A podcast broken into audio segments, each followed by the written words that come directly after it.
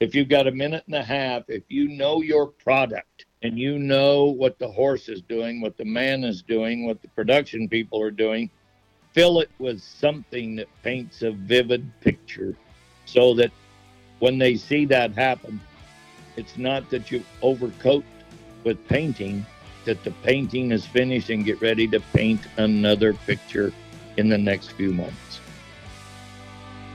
This is the interview podcast on the Why Milbank Podcast Network from Milbank, South Dakota. This is Craig Weinberg.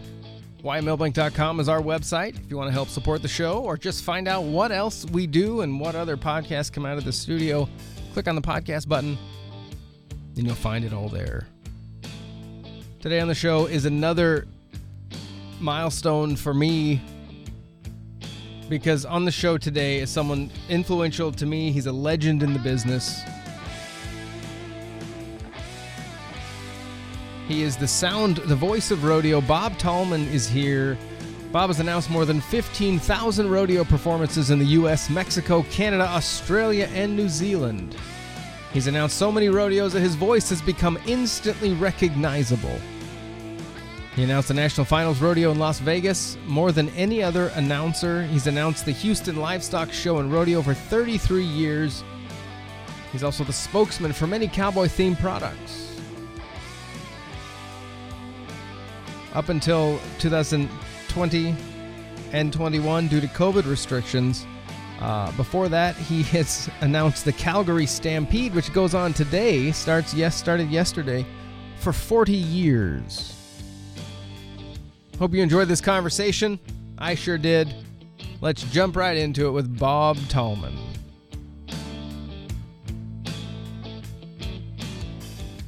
Bob Tallman, you are the the sound of the dream that I have had as a starting as a little boy. I always had this strange uh, desire to be a real cowboy. And I, I don't mean a dude ranch cowboy. I mean someone that goes out and you live on the range. And I got a lot of that love going to the Umpqua Valley Roundup in Roseburg, Oregon as a kid uh, and having your voice be the soundtrack of that part of my life. And it is a, a huge honor and pleasure of mine to have you on the show. So thank you for doing this and welcome to the interview. Well, let's talk about the Umpqua Valley Roundup for a moment. I'm not sure how many years I was there, but I have to give the thanks to the Christensen Brothers Rodeo Company mm. um, that hired me to be the voice of that rodeo, the city of Roseburg, the county, and all of Western Oregon, one of the most beautiful, beautiful locales that um, I believe God created for people to enjoy. Mm-hmm. And at the time when I was there, it was pretty wild and woolly. and what we did in Roseburg was we did rodeo the old fashioned way. Mm-hmm. Okay, we had electronics, a sound system. We had little bits of this and that from video cameras. We had um, a beautiful setting that you remember well because you were raised in that setting. Oh, yeah. On the western coast of a beautiful state of Oregon. And later, I would live in eastern Oregon at Baker, Baker City, and Keating. Oh, I didn't know that. Oh, yes. I spent 15 years there. Really? Yeah. So I'm a part Oregonian. Oh, nice. Like you. But Roseburg will hold dear to people if they ever spent four or five years there and they became a Berg person. Mm-hmm. The smell of slash piles burning. Yep. The smell of wet trees being ready to be yeah um, run through a, a lumber mill. Uh, logging trucks, loggers, uh, the sounds that go with it, and the economic impact that it made on Roseburg in those days. Oh, yeah. And within an hour, you could be on the Pacific coast. Yep. So that area I hold dear as a part of me, my family, and that would have been in uh, the very early 80s, late 70s. Okay. And you were born in 1979. Yep. Okay. So I, I, I remember you from 86, 87, 88, sometime in that Yep. range, which Yep. would have been right. Yep.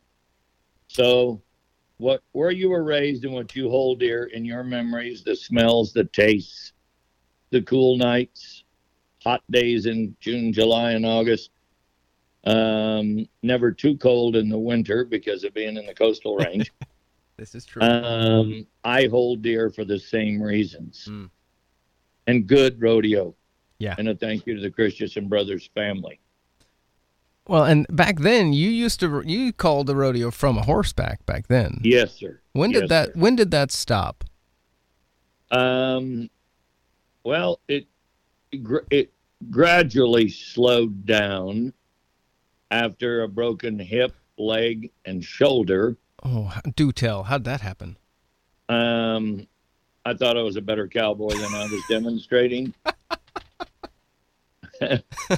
and a couple of broken backs from gentle horses that I got in a wreck on. Mm. There comes a point in life when you stop jumping out of helicopters, going powder skiing. Okay. Now that's true. there's a point in life when downhill skiing says this is enough. There's a point in life when you quit skydiving. There's a point in life when you park your Harley because it's not a trike, then you get a trike and then you park the trike. Right. Um, all of those things come with how much Tylenol does it take to get through the day? And when you're medicated 24/7, that's not ideal. yeah. I've lived life to its fullest. It's better than 70 years. Wow. so uh, let's go back uh, in time. What was the draw for you to even explore the rodeo world? Were you born into it? Were, are, are you well, I uh, was born around it. okay? Okay. I was born on a ranch, Mm. 55 miles north of Winnemucca, Nevada, Okay. Humboldt, Humboldt County, Mm. between Winnemucca and McDermitt, Nevada, which is also McDermitt, Oregon. Half the town is in Malheur County. Oh yeah. Yeah. And the other half's in Nevada. And I can remember going to rodeos when I was just like you as a kid. And my dad was an old wild horse racer, you know, and he was a rough, tough old bugger. and um, he uh, he always seemed to gravitate towards the cowboys, the ranchers, the buckaroos, Mm-hmm. the hams, because that's the way he was raised. Right. Well, I knew at a certain point early on in and around the rodeo business and what they called, you know, the amateur divisions in Oregon, Washington, Idaho, Nevada, Yep. Utah, California, that I was not going to be Larry Mahan. I was never going to follow in the footsteps of Jim Shoulders, the great Dean Oliver. Hmm. Um, I was never going to follow in the footsteps later in life of Joe Alexander, the many time world champion in the bareback riding, or I was not as I watched them come on through the days of Dee Pickett and Roy Cooper and then Joe Beaver and then Ty Murray. Mm-hmm. I was not going to be that guy. But I was the guy that had the mindset and the memory lock on the stories of yesterday's Cowboys, today's com- competitors, and was somewhat well versed in telling stories of where I thought these young champions in the making would be going and Mhm. have been fairly accurate of how their lives were percepted, have happened, and why it was good for them to be where they are today. Right. Okay. Um, wanting to be somebody else or like somebody else and having the ability and the blessings to emulate and duplicate those kind of lifestyles happens to very few people. You want to be a race car driver? You want to be an astronaut? Mm-hmm. You want to be an NFL quarterback?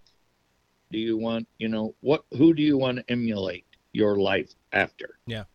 And as the world has grown in population, those challenging moments for young men and women to make that decision and be able to be totally blessed to carry it out get you down into the minute minute numbers of maybe 20 30 10 15 Right. 2 to 5 Mm-hmm. or 1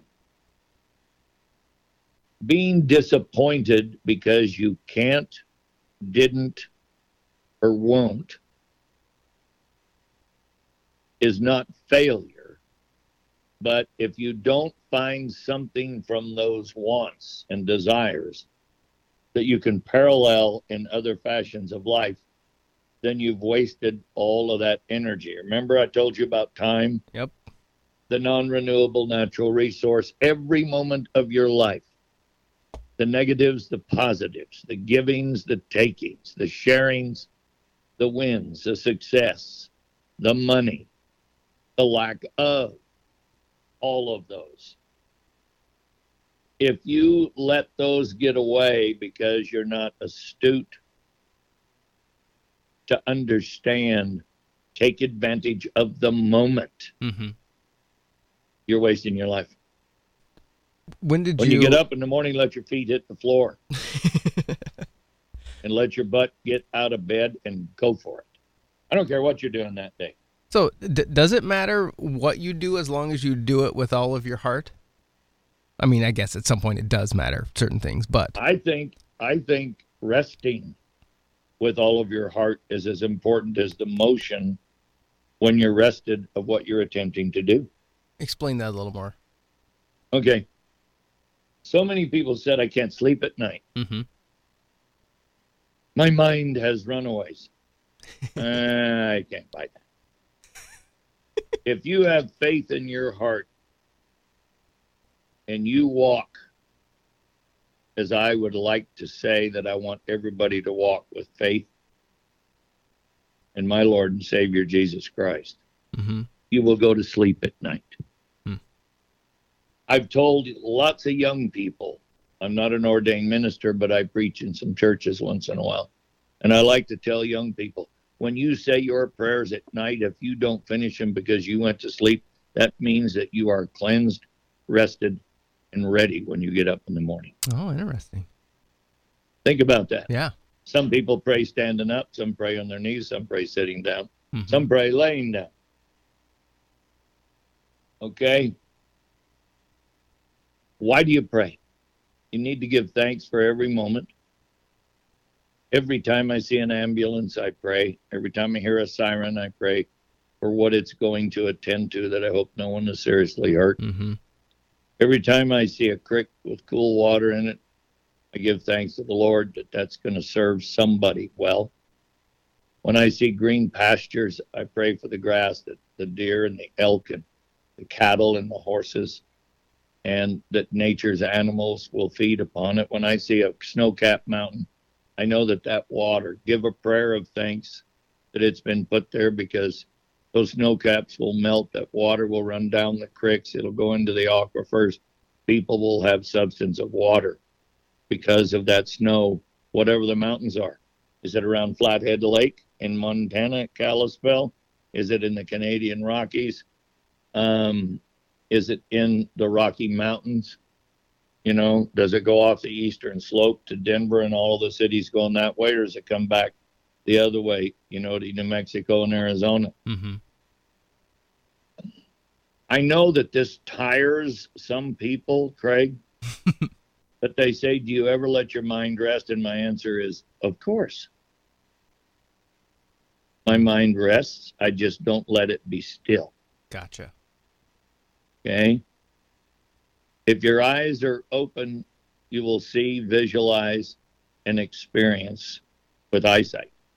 It's one of the greatest gifts we have. Mm-hmm. If I was to go blind today, I have the greatest memory of all of the wondrous things that I've seen.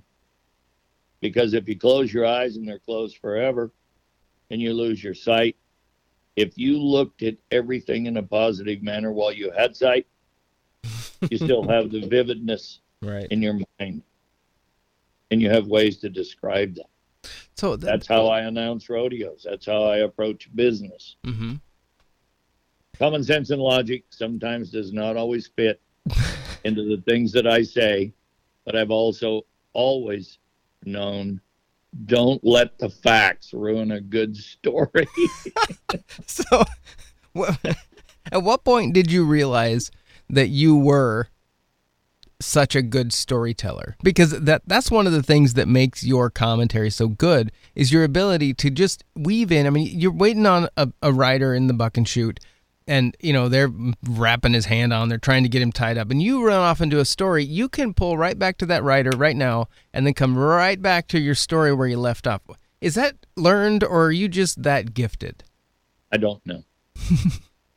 um, do you know that I've probably done 10,000 interviews in the last 50 years? I've never been asked that question. I, I'm vividly looking. I'm going to have the Umpqua Roundup on my mind now for days. but you can also have the NFR in Oklahoma City, the Wrangler NFR in Las Vegas. Um, and I've been looking down into bucking chutes either on a television monitor or live Mm-hmm. for a long time. Mm-hmm. Knowing the production of this thing we call rodeo, knowing the production of Western lifestyle, farming, Mhm. ranching, cattle, horses, people, Nevada, Ellijay, Georgia, where my dear friend Roger Mooney runs Black Baldy cows. If I've seen a picture, if I've heard or seen a video, if I've watched a well filmed television show, if I have been there, I smelled it. Hmm. I felt it. I've seen it. The gift that I have, if it is a gift, is that I've never lost the ability to recall, archive Hmm. the greatness. I've seen greatness in a forest fire. I've seen greatness um, in things that have been horrendously horrible. Because what do you do after a hurricane? You clean up the mess. Mm-hmm. What do you do after a forest fire? You replant the forest. What do you do after a flood? You find out where the weakness in the wall was and you fix it and prepare so that you don't have a flood again. Hmm. I am quite not sure what word to use. This big building that crashed in Florida, Yeah. still looking for those people. I'm quite intrigued with that not of how many people they're finding, but the dedication of mankind will not quit digging to keep until looking. they find them all. Yeah. That impresses me. Mm-hmm. And you know of the thousands and thousands of people that have laid roses and flowers and wreaths and crosses, the faith that there is that they restore those people's life. 9 11 is vivid in my mind, not for what happened, however, how they fixed it. Yeah. Their response. And President Bush at the time bailed in and got on his hands and knees. Hmm. In the flood at Calgary at the Stampede years back, I stood next to the mayor and we packed out junk and packed in water. Hmm. I have been in Eastern Oregon when I lived there on a couple of big forest fires. And it took me zero moments instantly I knew that I needed to go help. Yeah. I'm big on charity. We'll talk about that at some time. But dang it, if you're going to be alive, be involved. Yeah. So, back to the point in question.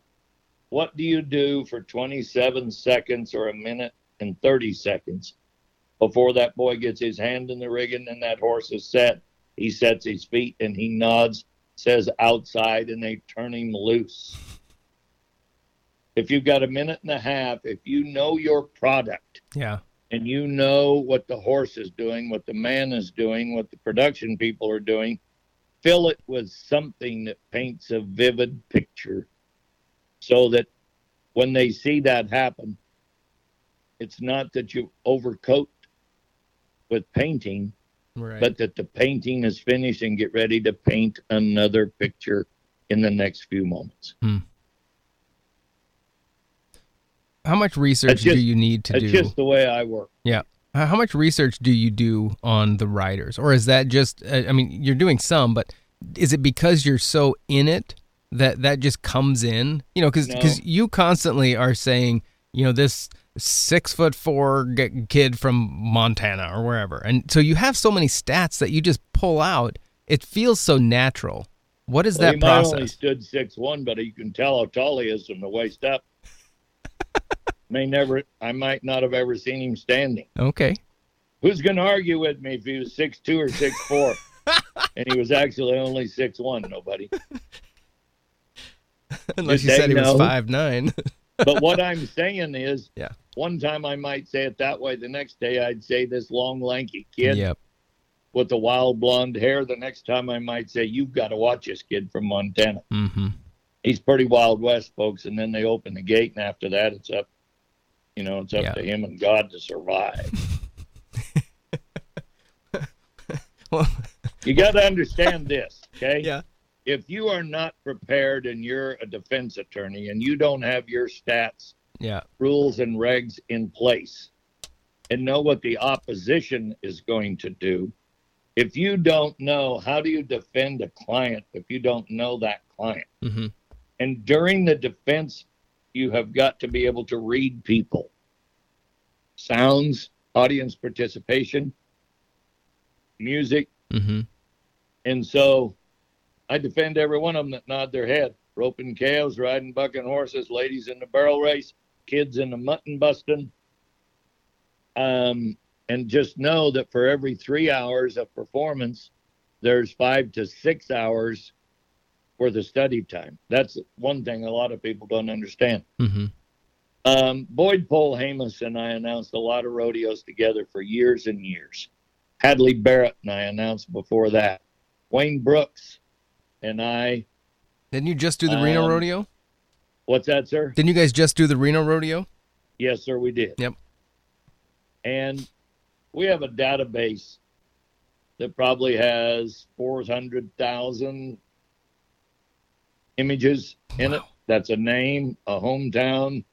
It goes back about 10 years and they overlap and they overlap. It's on a spreadsheet. Mm. You know what the what numbers the numbers app is? Mm-hmm. Okay. Just go back 10 years and have all that information in there. Oh my word. Yeah. And then you highlight it in red, you put parentheses around it in blue, Mm. and you stay with it currently. I couldn't do that because I told you we are going to talk about dependencies. yeah. Okay. I depend on um, Boyd Hamus has got a clerical mind that is so far beyond mine, and I play off of him. Mm-hmm. He announces the rodeo, and I'm the color guy. Yeah. Okay. Wayne Brooks announces the rodeo, and I'm the color guy. Hadley Barrett was a wealth of information. He had a mind that was like a steel trap. Roger Mooney has a totally different program. My dear friend and part time Oregonian Randy Corley Mm-hmm. um, was a storyteller, so I was the stats guy. I've worked with Stu, with Zoop Dove, who I thought was one of the greatest mental challenges that I ever had in all of those years. Um, and Phil Gardenhire, who was the greatest showman, and I think the best voice that rodeo ever had. God bless Mr. Gardenhire. We lost him in a horrible accident years back Mm. When you work with people like Liesl Harris, Chuck Henson, today you work with John Harrison or Rumpf or, um, you know, I mean, they're just all so wonderful. They're the best they can be at the moment in their career. And that lasts a long time Yeah. And how it works. One week I'm in Santa Maria, California. Two weeks later, I'm in Reno, Nevada. I've already been to Denver, Fort Worth, Houston, San Antonio, and Austin overlap, so I don't go there. Hmm. I've been to Kissimmee, Florida, San Angelo, Texas. Back in the day, in the 80s, when you first started hearing me in the late 70s and 80s as a child, Mm-hmm. when I was done at Roseburg, um, I might have went to Reno. Um, I might have been at a bronc riding match in Miles City, Montana. Mm-hmm. I've been at the Calgary Stampede for 40 years. Wow. You learn the people, you learn the country, you learn the native ways. The food changes, the mindsets change, and you have to pull all of that in Mhm. and once you become a part of that fabric, you can smell it, taste it, live it, enjoy it, archive it, and go on to the next, the next, the Yeah. next, and the next. How has it changed over the 50 years you've been in this biz? What's the biggest change? Technology. Has that been good or bad, do you think? I mentioned to you off mic when we started my first sound system. I had a mixing board that had four channels, Yeah. a $26 Windsor mic, four university horns, and about the 190,000 pound drivers that I used to put on them. Wait, hold on. You brought you had to provide your entire rig at that point? Oh, when I first started, yeah, everybody did. okay. Okay.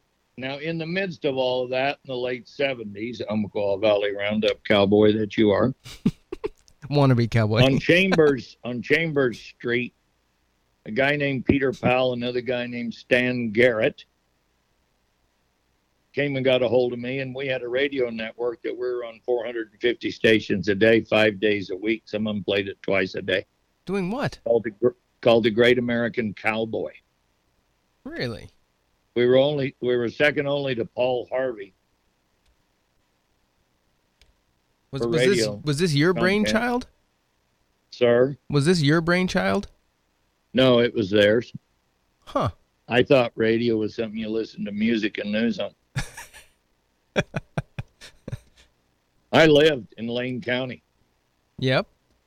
for a long time. Didn't physically live there, but I spent years and years there. Yeah. We had a producer named Stevie Diamonds, one of the most brilliant, technologically advanced human beings that I ever met. I used to go on 50,000 watt clear channel radio in Denver, Colorado at midnight Mm-hmm. and talk about my Native American heritage that I was raised with in Nevada. Wow. Yeah, I loved radio. I'm I'm fine with television, Mm-hmm. and I'm cool with a podcast. You're the second podcast I've ever done. Maybe I've done a couple others. I don't know, Oh, sweet. See, but see? I was excited to talk to you about doing this because you told me what you wanted to know. Hmm. And if you'll remember correctly, when I said, "What do you want to talk about?" He said, "You said I want to see what makes you tick." Mm-hmm. Jesus makes me tick. That is awesome. And with saying that, you need to understand that ticking is one thing. Just don't let the bomb go off. and you've got to hold your audience in suspense, and they're always waiting for the big boom at the end. Oh yeah. Timing, poised, moments, relax before you deliver the final line. Mm-hmm. And when you do, be prepared to start the next sentence with something of value. Because you just got their attention. You've got on radio, you've got about 30 seconds. On television, you've got about six seconds to sink the hook. Mm-hmm. And in rodeo, you start chumming those people 30, 45 minutes, 30 minutes, 20 minutes, 15 minutes out. And due to technology was the question was my answer Mhm. to what's changed. Having sound guys Okay. Um, Benji Bentley, Chuck Lopeman, now his son Austin, Jill Loudon, Jill Franzen Loudon, Hammy, Hambone, Josh Hilton, Brad Narducci, um, and on and on and on. Um, you you need to understand they train me, I train them. Yeah. And with with music in the field of technology today, you play off the bridges. And if you score that music with them for 45 minutes out, 30 minutes out, 20 minutes out, 10 Mhm. minutes out, 5 minutes out, when you get to the hot song and then you give them about 30 seconds of silence, Mm-hmm. silence is the key to get people's attention Right. because immediately they go to listen, what's happening? What, why is it so quiet? Mm-hmm. What's going to happen? And Then then you, got hit them with a big fanfare and the boom, and then you take over. Yeah. You've got about 30 seconds to sink your hook in those people's heart, their mind, and their soul, and get them to follow you because it's the painting they want to see. They want to see the whole show, but they will allow you to paint it. Yeah. I can't do it without production. Can't do it without the music and the bridges. Can't do it all by myself. That'd be boring. That's why I love to announce rodeos with other guys with different styles. You and I, you talk a while, I talk a while. Mm-hmm. We both get excited. Everybody gets excited. Yeah. About the fourth time that I'm by myself and I get excited, they go, oh, here he goes again. Well, when you're both there, you kind of can. I mean, it becomes a conversation that the crowd gets to listen in on, Oh, definitely. and that's what most people like. They they like listening into an interesting conversation, Yes, sir. and when you do that live, that's amazing. The only thing with live is people say, well, aren't you worried about saying something wrong? I said, if all you focus on is saying something right, there's no space or place to say something wrong. I tell people, I've got this pair of socks, and on the leg of the socks, it said, I love Jesus with a big red heart. Mm-hmm. On the foot of the socks, it says, but I cuss a little too. I'm going to text it to you. I'm going to send it to you. That's awesome. But the thing is, why would you lower yourself Yeah. to using foul language or wrong or suggestive language Mm-hmm. when everything in front of you is so beautiful? Yeah. Now, what do you do when somebody's hurt? I've been faced with a dozen fatalities right in Mm. front of me in an audience over the last 50 years. Yeah. How do you prepare to announce that? You don't. Wow. You, you always prepared if you have faith that you can hold it. Mm-hmm. close it. My first response is immediately. I just tell people the first best medicine's prayer. Yeah. Join me. Hmm. Let's give them a moment to do the best they can with the incident that we've just all witnessed. Yeah. You don't go to playing, you know, rock and roll. I'm a fan of Kid Rock, but it's not time for him to sing. No. when somebody's hurt. No, that's a quiet time. Yeah. Yeah. And then you got to bring them back up with the truth. Hmm. You don't always know that there's a fatality.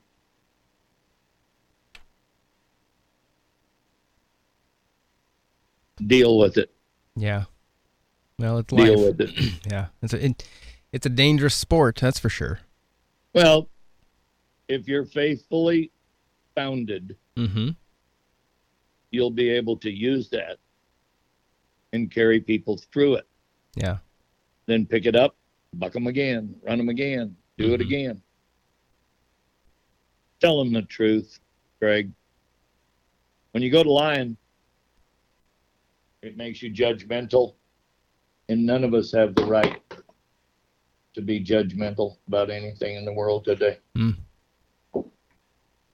Then you got to remember the story you just told too, and try to keep it Oh, yeah. straight. Yeah, try to keep that in Right. gear. Why is Yeah. rodeo so uh, patriotic? Why is it? Yeah.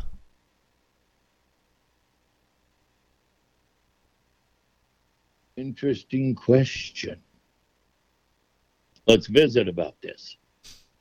because it's one of the things that I find so it, it, it's that first emotional piece um, where the the announcer tends to kind of tell a little story about the flag that's running around the arena right then, and then they go go to the national anthem, and it, it kind of creates a, a mood for the entire event. Why is that such an important part of a rodeo? I think you just answered your own question. because let's go back to what I was just talking about in being forthright about the event. Mm. First of all, first of all, it attracts a mass audience. Yeah. Might only be a couple thousand people, 1500, 15,000. Or in NRG Stadium in Houston, the largest building, richest building rodeo in the world, will have 70,000. Wow. Okay. When I first started kind of big time rodeo in California, I had a friend, dear friend, Lex Conley, who was a great rodeo announcer, producer Mm-hmm. at the Cow Palace. He used to hire me to do the opening and halftime and closing ceremonies for the Giants and the 49ers. Really? Uh-huh. And I've stood in front of 90,000 people Mm-hmm. and introduced Sidney Poitier, Hmm. Aretha Franklin, Wow. um, on and on, uh, who were there to sing the national anthem, or they had opening remarks, Mm-hmm. and they were absolutely phenomenal speakers, actors, um, movie stars, you know, things like that. Mm-hmm. So they were bigger than life to me. Right. I was 22, 3, 4 years old. And they didn't have cell phones in those days.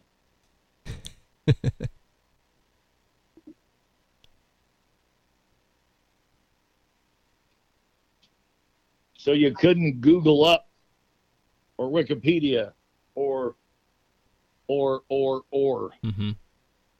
you know, punch in Safari and Google up somebody to find out about them. Right. So if I had a nickel, a dime, or a quarter, I'd call my wife. she always knew. She always knew about things like that. She was your research. Oh yeah, immediate, very well read, an English major. Hmm.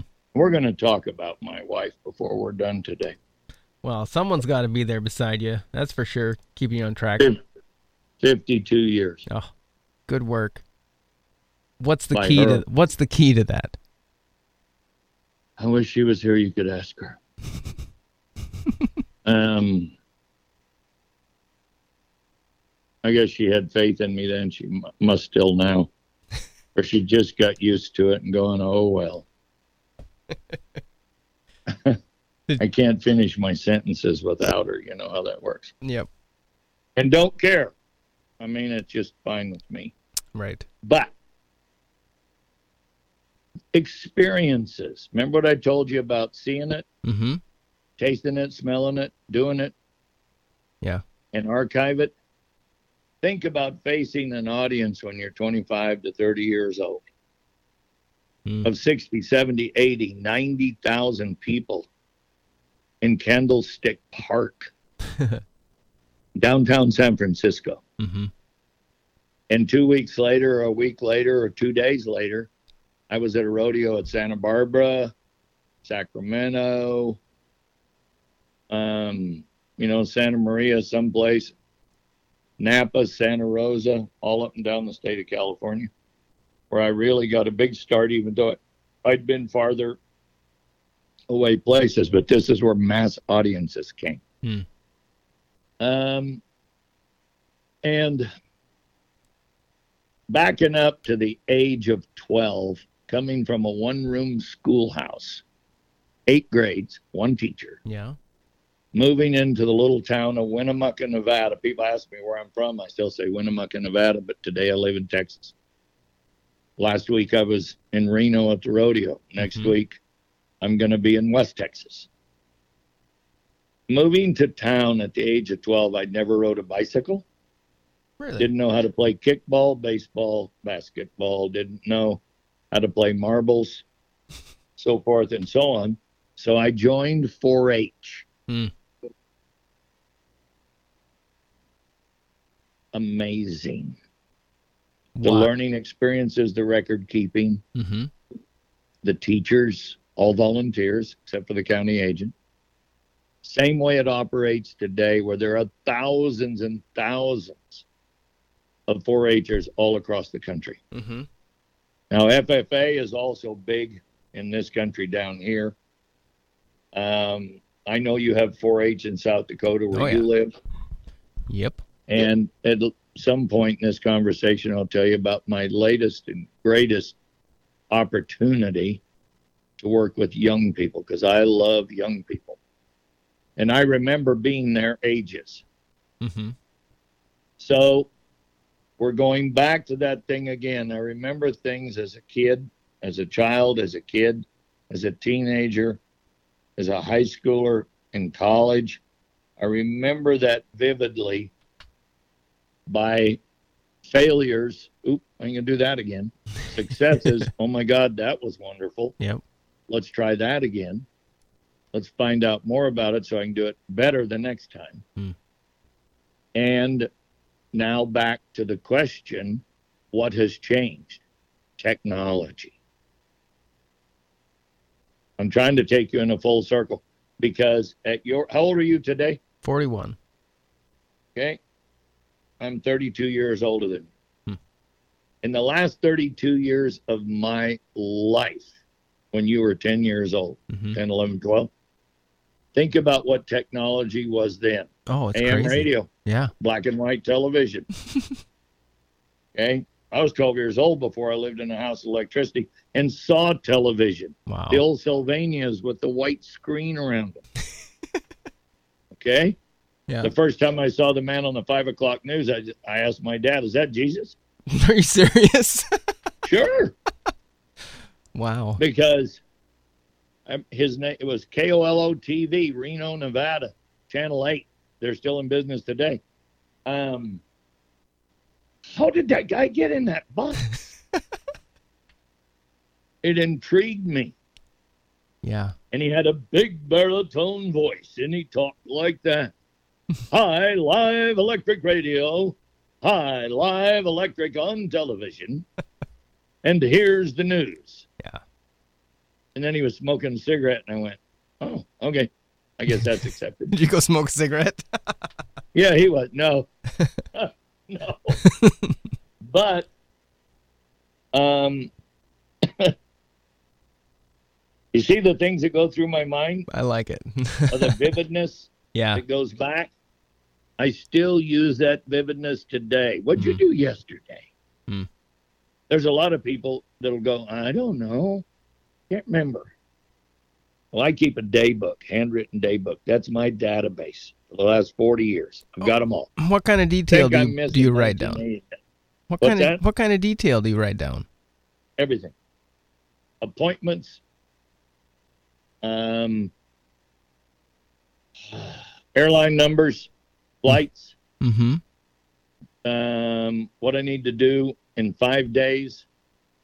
Um, we're in the beef business, Yes. so I I processed two steers this morning, 2039 and 2041.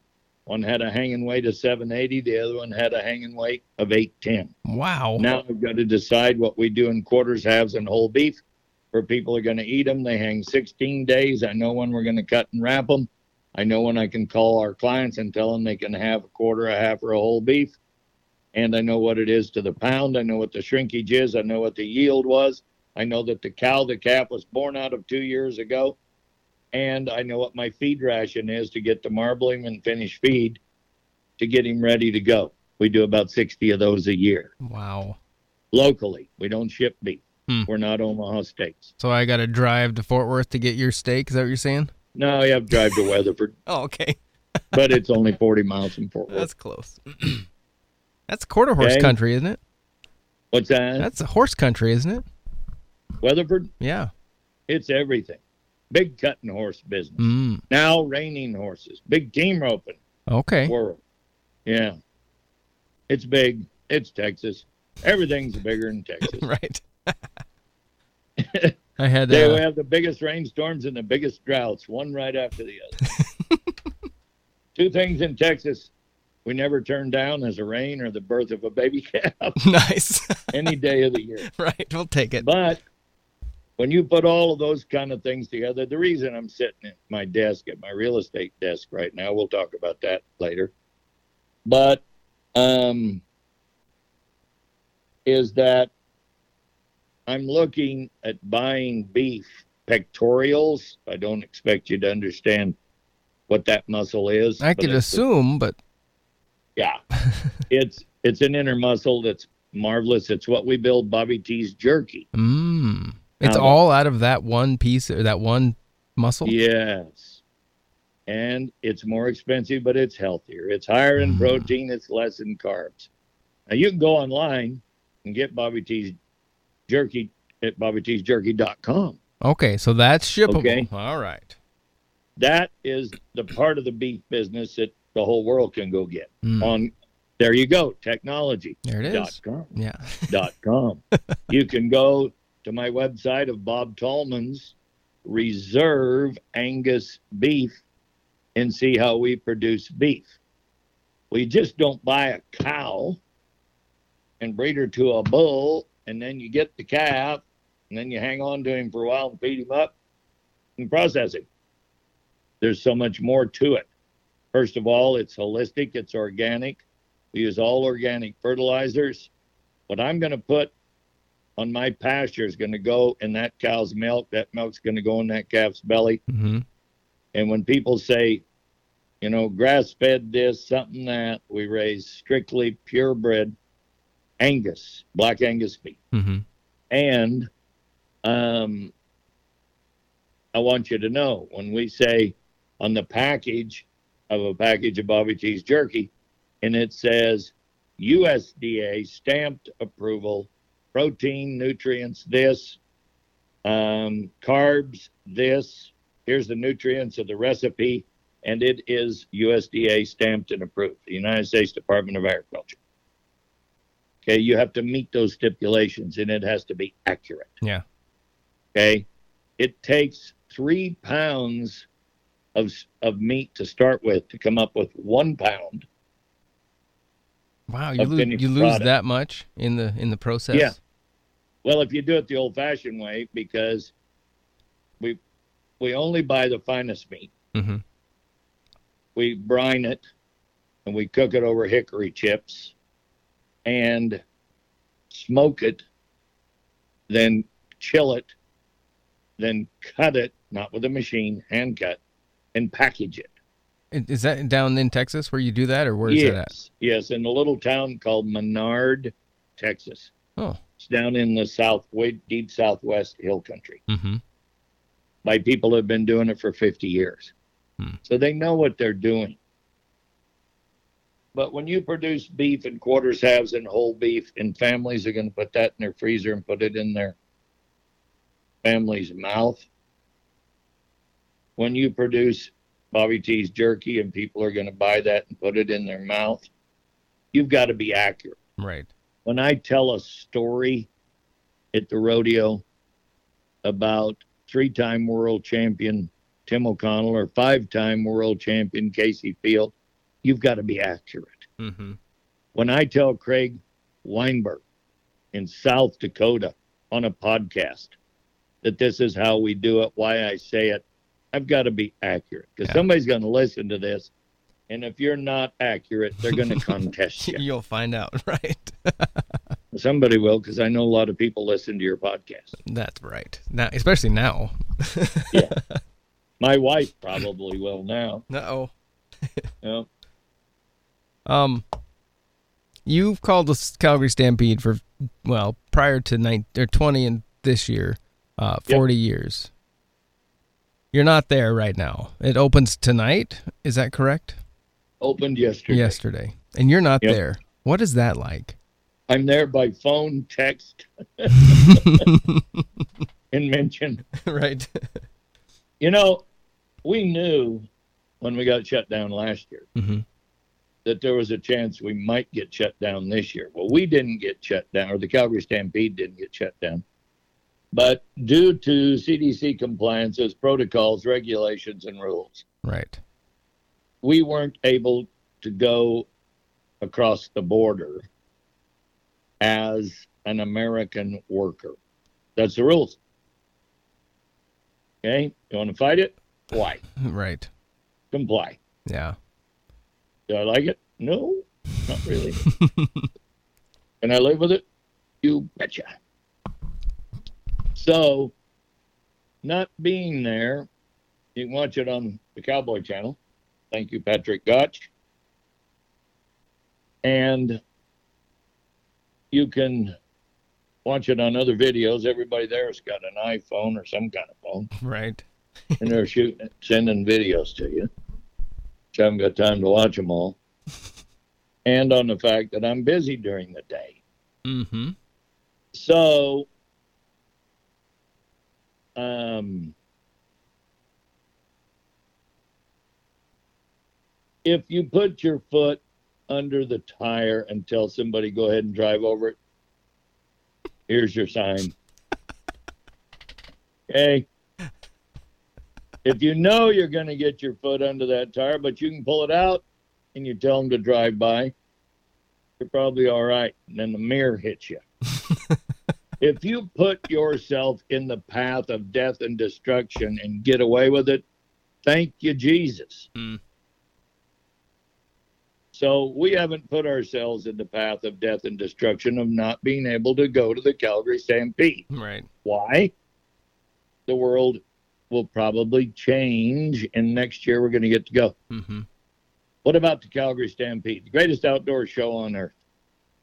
Why? Why? Why does In it get 40 called years, I have watched 40 bronzes be presented to 40 champions? Mm-hmm. in every event, and that is about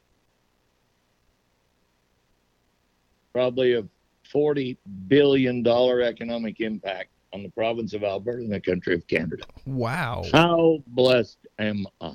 That's crazy. Because isn't Oh, that yeah. a big money rodeo? Sir, It, it isn't that a big money event? Oh, like oh, yeah, f- it's a for the contestants. Wow. Yeah, big. But so is Denver, Fort Worth, Houston, San Antonio, Austin, San Angelo. Really? You know, yeah, they're big deals. They're million dollar deals. All right. Hey, Reno's a million dollar deal. and that's a was that ten day event? Is is it similar to? Yeah. Yeah. Okay. Calgary's ten days, also correct? Yep. Yep. Wow. It's absolutely phenomenal, amazing. One of the largest tourist attractions. And I've seen 165,000 people on the grounds Wow. one day. I've seen 165,000 people on the grounds at Houston for the Houston Livestock Show and Rodeo Hmm. one day.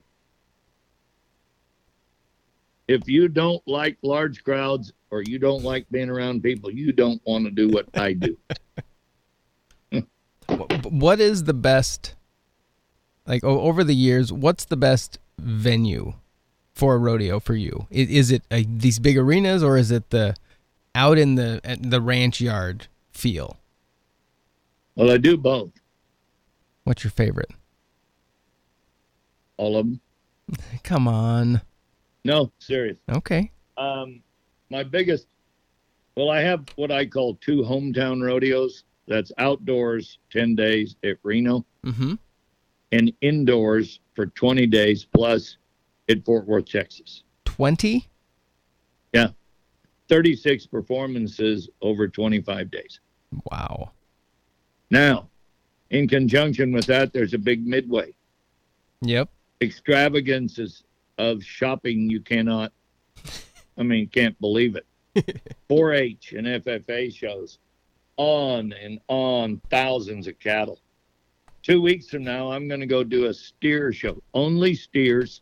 It's a, called a project show where they're getting ready for the big winter rodeos. These cattle weigh eight, 900 pounds. Mm-hmm. 1,350 head of cattle, 1,500 kids. What are they doing with them? Are they riding them? Raising them. Or showing raising them. Halter breaking them, showing them Mm. over and over, practice and practice and practice. They do the same thing with hogs. They do the same thing with sheep. Remember, I'm in Texas. Everything's bigger. What, what's your favorite rodeo event? You got to have one that is, is the favorite to call and watch.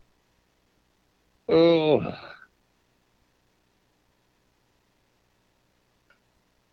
Know, somebody's going to say, Bob, I heard you say other things.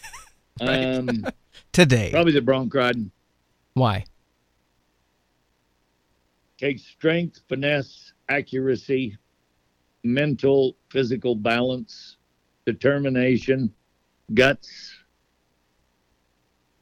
And you don't just get on and ride the first one and become a champion next week. Hmm. Takes years and years of dedication.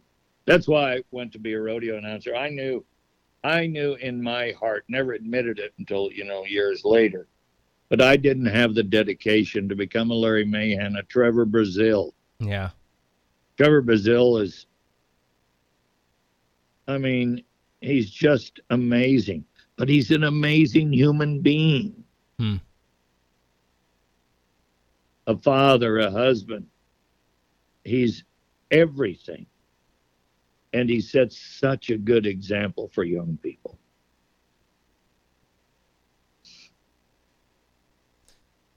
you don't think I'm not blessed? no, no, How I do. We've been talking 45 minutes, Uh, hour-ish. hourish. I'm not going to get to hear this back until it plays and you edit. But I don't think, in my mind, um, that I have not said the things I wanted you to understand was how many people I depend on to Mhm. do what I do to Yeah. be me. Okay. And I depend on them based on their faith and ability to do what I do or want me to do what I do better, to aid me to do it. And my payback to them is to be faithful in supporting what they want and how they do it. Mm-hmm. Okay. In the business today of livestock, I have a ranch crew that I couldn't operate without. And that's my daughter and husband, my grandkids, my help, and my wife and friends. Okay. In the jerky business, um, I got to mention her name. Her name's Julie Bryant. Hmm. Couldn't do it without her. She's a matriarch behind the scenes um, that operates somewhat of a global deal because we ship jerky all over the country with Bobby T's jerky.com. Um, in the rodeo business, I depend on other announcers. I've told you Yep. between Boyd Polhamus and Wayne Brooks, the guys I've worked the most with. Well, I got to go back and say about Hadley Barrett and Bob Feist Mm. who Yeah. I worked with in a lot of places, still do, all over the country. I got to go back and say the technology has been the advancements for all of us. Mm-hmm. Did they have podcasts 20 years ago? Nope. nope, not not like this. We had radio shows called The Great American Cowboy and The Great American Farmer, Mm-hmm. based in Lane County, Eugene, Oregon. Yeah. Thanks to people that knew more about it, I was just the voice. Did you ever crazy. listen to Paul Harvey? Oh, you yeah. ought to meet him. Well, I can't now, but The man was amazing. Yeah. Oh, in archive you can. yeah. Oh yeah. And the- that was a staple I of love the day. talk radio. Oh yeah. I grew up on talk radio. Yeah. It's one of the reasons I do this show because I love the the conversational side of interacting with people and figuring out Yes, what you know what it is about them that why they do what they do because it's so when people do things that are impactful there's a reason they do them. And digging that out trying to figure that out is something that fascinates me. Um, Me too, a, bud. f- a few years ago i saw you were speaking at cow- big cowboy church. I, is it in weatherford or fort worth Uh, like last fall, uh, i think so that was in Tatum, Texas, okay and we were wired into 13 other churches. and online. Kind of an outreach Yep. podcast deal. Yep. Yes, sir. yeah You saw that? Yeah. I, I I've been stalking you for a while. You must know this. That's okay. it's I, I I love it, and that's why I was wondering about archives of your old the old stuff, just because Yeah. it's fun. I mean, you, you did have, um, I don't know, you on horseback. You said something one time as a kid that I, has stuck with me forever, and it's it's just a throwaway line, I think. Um, but it was during a bullfighting time they would do at the Umpqua Valley Roundup, and uh, I think the bull might have got a little close to the clown, and you. You said that he had given him an ivory enema, and that's still just. I was wondering where you were going with that. but But can you think about it? Can you think? Not all bulls, their horns are white, right? but Those little Mexican bulls, they were. and ivory soap is white, yep. and if he hooks you in the bum, Yep. um, But it's your ability to just throw, jump quick like that that just has, is amazing to me. I don't know. It's phenomenal. Wh- when did you start agreeing to preach? To to be very bold in your faith. Is that something that's always been the case, or is that a no, later in life thing? about the third time that I'd given my life to the Lord, and knew that it was going to be forever. Yeah. How many times do people say, "Oh, I've given my life to the Lord," Mm-hmm.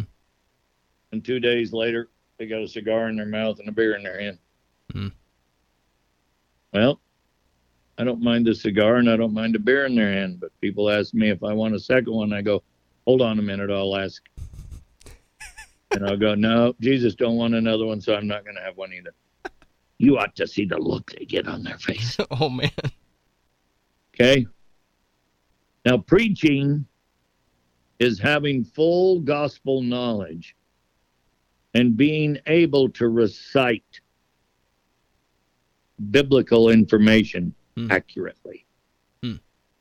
Okay. I'm not a preacher, I'm a believer. Okay.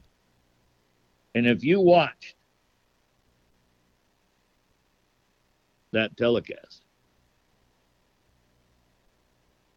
I was sharing relationships Mm-hmm. of my mind and experiences with biblical information from how I was raised to where I am today. Hmm. And people will fall in love and fall out of love. People fall in faith and they fall out of faith. So many people are scared to fall into faith because they're afraid they'll fail and they think that's a sin. Hmm. There are people who could care less about sin, and there are people who could care less about faith. However, if you're going to base all your thoughts, all your actions, all your steps, and not be afraid to admit that you have failed in the past, you'll find faith a lot easier to accept, Mm-hmm. to be accepted by, and to maintain a faithful relationship in society. Hmm. So, don't go there if you're using it as cotton candy Christianity or a band aid to get you through a rough moment. accept the faith, the moment's not going to be as rough as you had imagined. And you'll be surprised that rough moments will become less and less a part of your life. Yeah. And that was my message, I do believe, that night. Mm-hmm. I, I really enjoyed that. We had just, they just had a two foot snow in East Texas. and it was, the highways were shut down. It was miserable. We don't know what to do in Texas when it snows. In Roseburg, Oregon, you just put on studded tires at Les Schwab. okay. this, this is a great ad. I'll have to call them up. Yeah. It's great. I love it. the best tire shop and in, probably in the country, I think. um, where I was raised as a kid, I loved wintertime. Yeah. Not because it was going to be cold, but it was lambing season, and I got to hang out in the lambing sheds, and they had smudge pots in there, and it was warm. Okay. Hmm. We had a wood stove in the house, but my bedroom didn't have one in it. I love that kind of stuff. Hmm. Well, today we flip a switch, turn on the AC, flip a switch, turn on the furnace, gas fireplace, throw a log on the fire, whatever. This is where you need to go back and visualize and relive your childhood and say, wow, they're talking about the good times. Mm-hmm. There's never been a better time in the world than right now. So do, do we have it too good right now? Uh, is it okay? Oh, we've uh, had no, it too good for a long time. Pardon me for jumping on. No, that's fine. We have had it way too good for a long time, Craig. We have become so complacent with the easiness of life, Mm, the ability to have more, more, more, make more money, waste more, you know, essential things in life. hmm We're a very wasteful society. Ooh, I got to be careful. My tone's changed. I don't want to get on the soapbox. Come on, climb up there. No, You no. can. it can be. A, Um, it can be a short one. You just had it. We're a very wasteful society. And I don't know how to take a fish and feed the multitudes. I don't know how to take a piece of bread and create loaves, Mm-hmm. but I believe he did. Mm-hmm. Once you totally and finally accept Jesus as your Savior, the freedoms that will come with it are amazing. Hmm. Okay.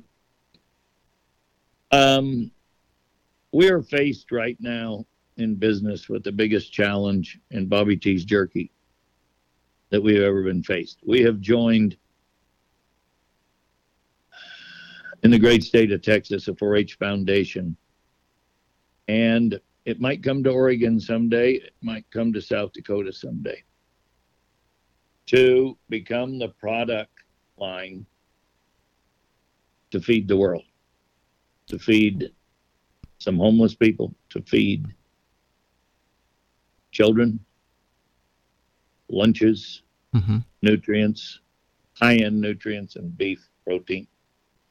And that's really all I can say about it is, but get ready, you'll see it online, you'll see it around the country. And I'm a firm believer you teach a child how to work, Mm-hmm. and his reward is freedom and food and nourishment for his body. That you give him the opportunity to find the Lord. He'll find it when he's ready to accept it. Hmm. You give a child an education, you clothe a child. You give a child love, it will start stop maliciousness. You give a child an opportunity, it will train him to share that opportunity and come back to you fourfold as you see him share it with others. Children are the greatest instrument of our future. And today they're being punished, being lied to, not being fed well. not being loved. I believe in children. Some people don't have children. We'll share ours with them. Hmm. Everybody knows what love is. But today, in the wasteful society that we have, too many people also use the instrument of hate and destruction. Yeah. I'm not worried about it, but I am concerned. Does some of that? I am very proud because of our little company Mm-hmm. that's making big waves with the 4-H world. It will become coast to coast. That's awesome. I'm excited to hear and see more of that. That's great. Yeah. Yep. Uh, you you talk about teaching people to work, giving them a uh, a work ethic. You know, uh, so they understand what it is to to provide. Um, well, they there has to be a reward now. Yeah. What happened over the last year and a half to that mentality when we had a government that stepped in and said, unless we tell you that what you do is is worthy of doing, you need to stay home and we'll we'll cover you, we'll pay you some money to stay home, but unless we tell you that you are essential, you can't go out and do that. You can't go out and work. What did that do to the psyche of of uh, society? Well, the psyche of that society was is they forgot the Constitution and the Declaration of Independence. And, um, three very important words: "We the people." Mm-hmm. Under God. Mm-hmm. Okay. I want to be pointed but poised in how I translate my feelings about that. Okay. And I would say it in this fashion We were not taken by surprise, but we are still today misinformed in so many fashions and forms about what we've lived through for 18 months. Mm. And those who had the first answers have changed their ideas and answers and ideals a dozen times. And then the apportionment of those change in ideas have not been delivered to us appropriately, Mhm. I think. I honestly don't have an opinion. I knew what I had to do to protect my family and friends, Yeah. and I did it. And I'm not sure quite where that's going to lead us all. However, I just know that forming an opinion separates you from the guy on the left and the lady on the right. Mm-hmm. And I know that separation was a part of the project. Ooh. Forced isolation. Dependency, Mm. Yep. dependency. Isolation is a is a single door tomb. Mm-hmm. I uh, I'm in love with the world. I'm in love with the challenges it provides. I truly believe that we can get along. And I don't use terminologies that are politically, you know, correct or incorrect because I'm not always well versed in that Mm-hmm. and I don't really have a complete opinion today that'll change tomorrow.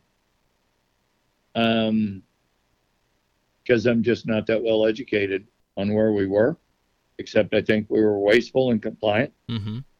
to wastefulness.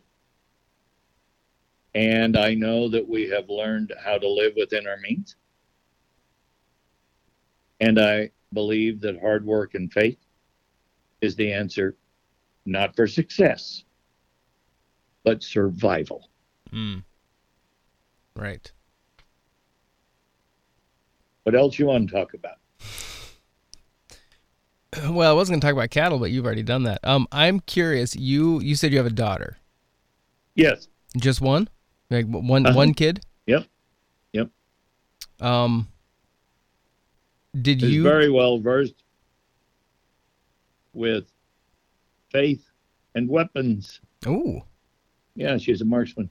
nice. Did your uh, family travel with you at all, or Oh yeah, sure. Yeah, for years. Then they have to grow up and be somebody too, you know. Well, that's true. And and and but it's cool that you can have a family operation that can grow. Well, today it is Yeah, because the ranch, awesome. you know, the ranch and cattle Yep. and my son-in-law, the workaholic that he is, and and a great team worker, and um, everybody I'm surrounded by, I'm proud to say, know how to work, Hmm. and they're all faith-based people. yeah. Yeah. All right. The last couple things. Who's the best bull rider of all time?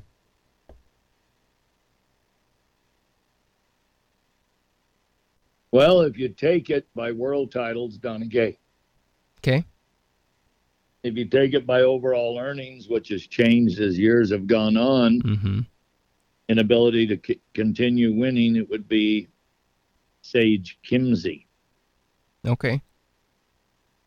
If it's in the PBR, which is a totally different sector, segment, and designed competition, um, there's a dozen guys that have won three, four, five, six million dollars. Mm-hmm.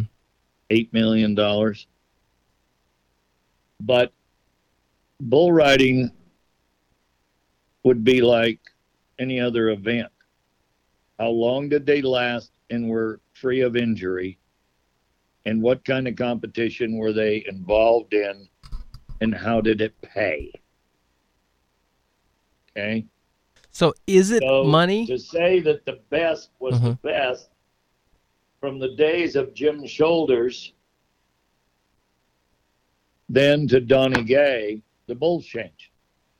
Well, that was my next question. Is how has the the animal world changed over over time as well? Because that that's clearly. I mean, there's new science behind how they raise these animals. Correct. Oh yeah, total. So it, it, is it the same? Is it the same sport because of that, or is it different? No, it's a different sport. Hmm. Totally a different sport. And I've enjoyed all phases and you know changes in it. Yeah. Um, you got to understand something about bull riding. Why would you ride one? Well, that's what I think, but Why? I don't know. Why would you tie your body on something 10 to 20 times bigger than you? Who really doesn't want you tied on his back? Really doesn't. right. it sells tickets. Well, that's true. okay? And it is an amazing feat of what they accomplish. Mm-hmm. Why not calf roping? It's 300 years old. Yeah. It's as old as America. But they were roping cattle in Brazil before America. In Australia, they tail them down. They do. Yeah. They ride by and get them by the tail and trip them. they don't do it a lot much anymore Yeah. because now they rope. Mm. Okay. My next question Why would you ride a bucking horse? Today, good question. Today, because it's sport, Yeah. it's awesome to watch. Mm-hmm. And today we breed bucking horses by genetic manipulation, embryo transfer, artificial insemination. Okay, how do we do that? Well, in 1990, I created a system with the help of smarter people than me called Rodeo Stock Registry. Spent a week and a half at Davis, California, at the University of California, and learned about genetic markers 11, 16, 21, and now 30. Hmm. Genetic manipulation. We created registry. We created genetic changes, registered cattle, sold semen, the great bull bodacious, Mm-hmm. and many others. Okay. I sold that business to the PBR Wow. 20 years ago. They call it the ABBI. I'm blown away with what these breeders have done, what genetic manipulation have done. And if you go back and look at bulls 30 years ago, 20 years ago, 10 years ago, and now, Cindy Rosser, Cindy Rosser Marino, Cotton Rosser's daughter, Mm-hmm. is one of the matriarchs of breeding these shows. You've got them in South Dakota, breeders. Mm-hmm. Okay. Um, why would you want to do it? Challenge. Raise one better, more notable. First it was bodacious. Now they got Bushwacker. Now they got something else. Now they got something else. Isn't it amazing of where that has gone? Yeah. I'm blown away by it. It is crazy. I think it's yeah. it's wonderful. Well, it's it's like technology and the other side of things. It's just a, a different version of technology that's improving and uh, expanding the sport, I guess. Yes, sir. Yes, sir. That's cool.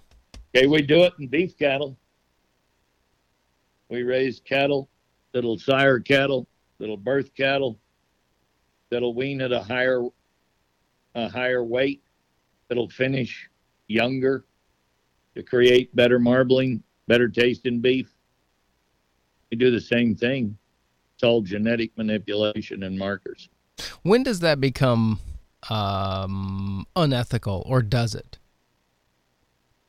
It depends on if you go to playing games. You can reach a point of destruction Mm-hmm. of where you go over the top and it takes you backwards instead of forwards. Yeah. When you reach a pinnacle in your life and you become a performer, could be a, playing a guitar, a trumpet, a piano, a harp, and you get so good at it, just keep doing it. People will love that. People love the end result, the show. Well, they love the end result of good beef. Yeah. Yes, we do. They in, they love the end result of better bulls, mm-hmm. athletes. Have you been watching Tour de France? Uh, no, I have not. I watch it at five in the morning on world on world television Yeah. because I think. Well, I'm a hockey fan too. Okay, Okay. and From Texas. Good. um, I never played football. I was a little guy. Mm-hmm. Don't know much about football. I love baseball. Didn't play it well, but I loved it. Hmm. But I'm a cycling fan. I'm also a skating fan. I love to watch the Olympics. I love to watch the figure skating. Mm-hmm. Um, but the Tour de France amazes me of those those cyclists. Probably got about three percent body fat. if that. And they got yeah. a little car following along behind through the Pyrenees Mountains this morning in Spain going into France with seven new bikes on it. And bikes cost thousands of dollars. Wow. But they have their tires designed to have less drag, go faster with less air. Hmm. The gears in them, how they shift them 30,000 times in an hour. And I love to watch them. I hate to see them crashes. That Oh, that yeah. hurts me. But I love to see them excel. Mm-hmm. I love to watch the Winter Olympics, not only for the skating, I love to watch them jump, you know, ski jumping. Mm-hmm. I enjoyed skiing when I did it. And it just, I love so many things, and I try to get a little taste of it as often as I can. Most of that's at five in the morning or 11 at night. I haven't done an interview like this in quite a long time. And pardon me for not going forward with politics. I was raised in a high end political family. And pardon me for not spouting off about what we're trying to do to prevent COVID. Everybody has their beliefs, Mhm. and I'm going to allow them. That's the freedom of the world today. That is true. You can enjoy your own beliefs, but I don't believe pushing them on others. Yep. But if we can end it with this for whomever sat for an hour and a half and listened to this podcast that my friend Craig Weinberg has produced, do me a favor, people.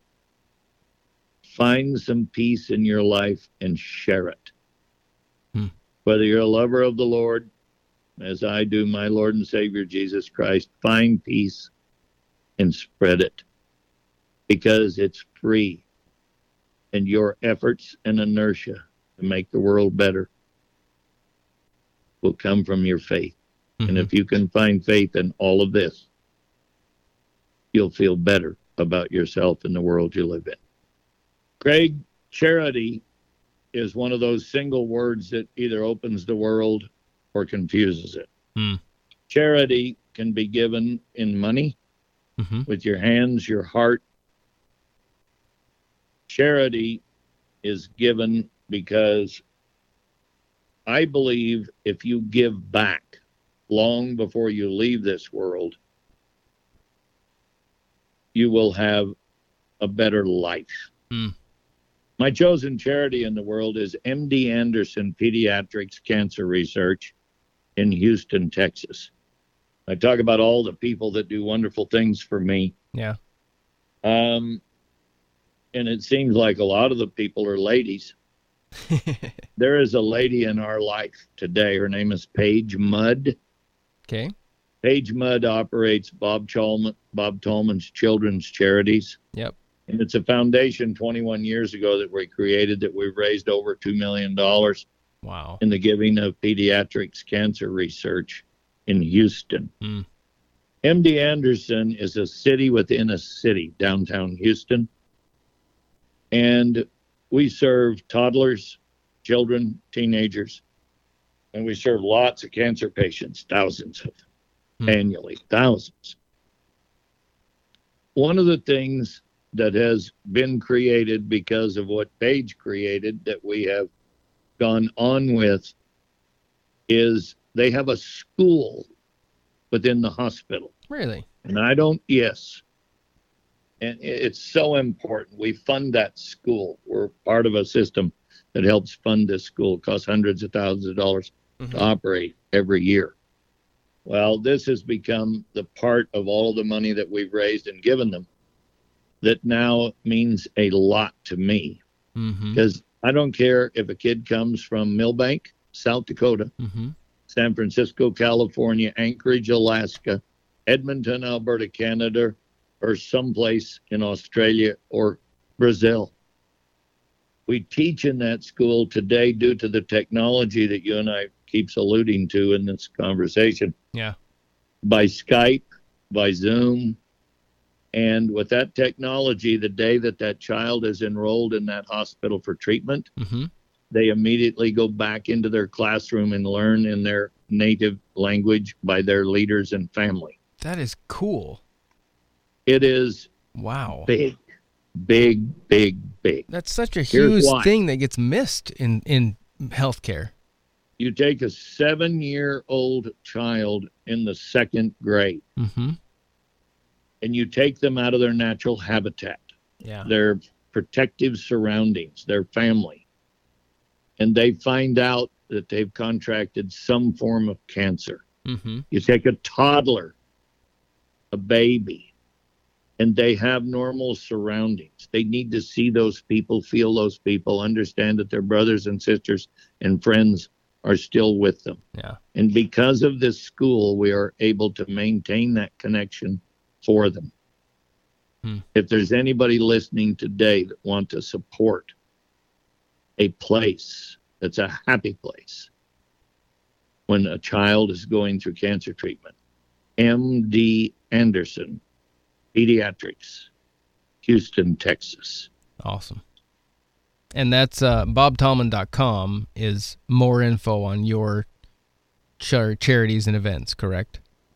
Well, there's eight ways to do it Okay. um, of how they can get involved, but those things are totally inside.